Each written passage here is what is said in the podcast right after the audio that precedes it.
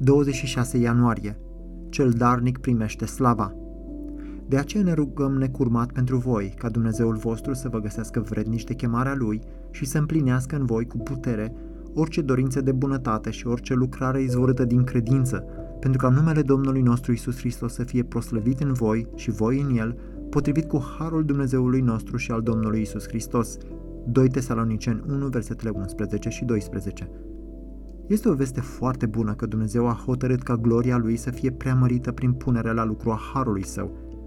Evident, Dumnezeu este glorificat prin puterea mâniei sale, dar Noul Testament spune repetat, ca și Vechiul Testament, de exemplu în Isaia 30 cu 18, că ar trebui să experimentăm Harul lui Dumnezeu așa încât El să primească glorie. Gândește-te la felul în care acest lucru funcționează în rugăciunea din 2 Tesaloniceni 1, versetele 11 și 12. Pavel se roagă ca Dumnezeu să împlinească dorințele noastre bune. Cum anume? El se roagă ca ele să fie împlinite cu puterea lui Dumnezeu. Altfel spus, el se roagă ca ele să fie lucrări izvorâte din credință. De ce? Pentru ca Isus să fie glorificat în noi.